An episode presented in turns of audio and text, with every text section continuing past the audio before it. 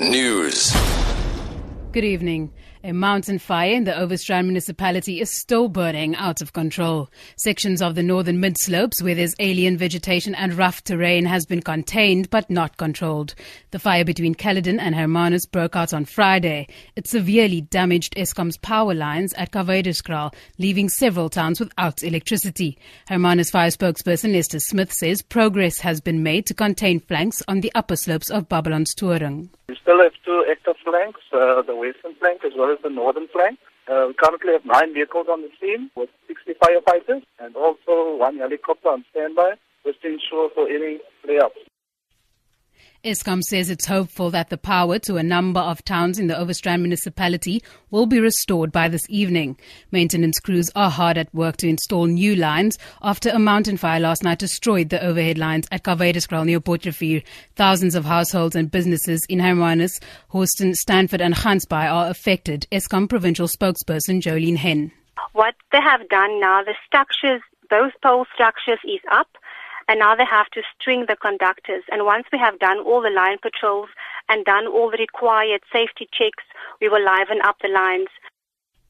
A 22 year old man has been arrested driving 234 kilometers per hour on the N12 eastbound in Alberton, southeast of Johannesburg. Ekurhuleni Metro Police say the driver claimed he was rushing his younger brother to soccer practice in Meyersdal.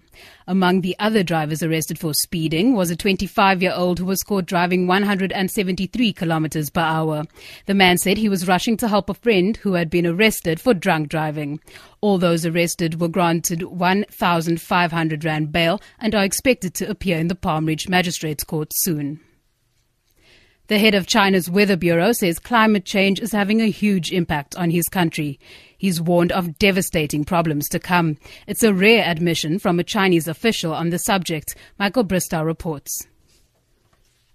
Coal provides the energy that's propelled the Chinese economy's remarkable growth, but it comes at a cost. China emits more greenhouse gases than any other country, causing global warming and climate change.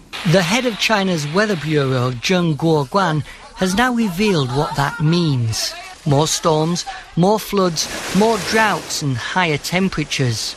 Massive engineering projects like the Three Gorges Dam and the Tibet Railway could be affected. Mr. Zheng said the country will have to adjust to falling crop yields and the unpredictable flow of its great rivers. And finally, in Brazil, a homeless man has found a new home on the waves after he created a raft from rubbish he collected on the streets.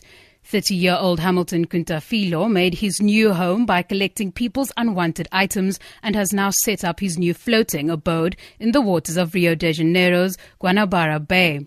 The impressive raft even boasts a canopy to protect him from the elements, and his belongings are contained within. Residents say when they see the raft, they can't help but be reminded of a certain Tom Hanks movie. For Good Hope FM News, I'm Danielle Buzet.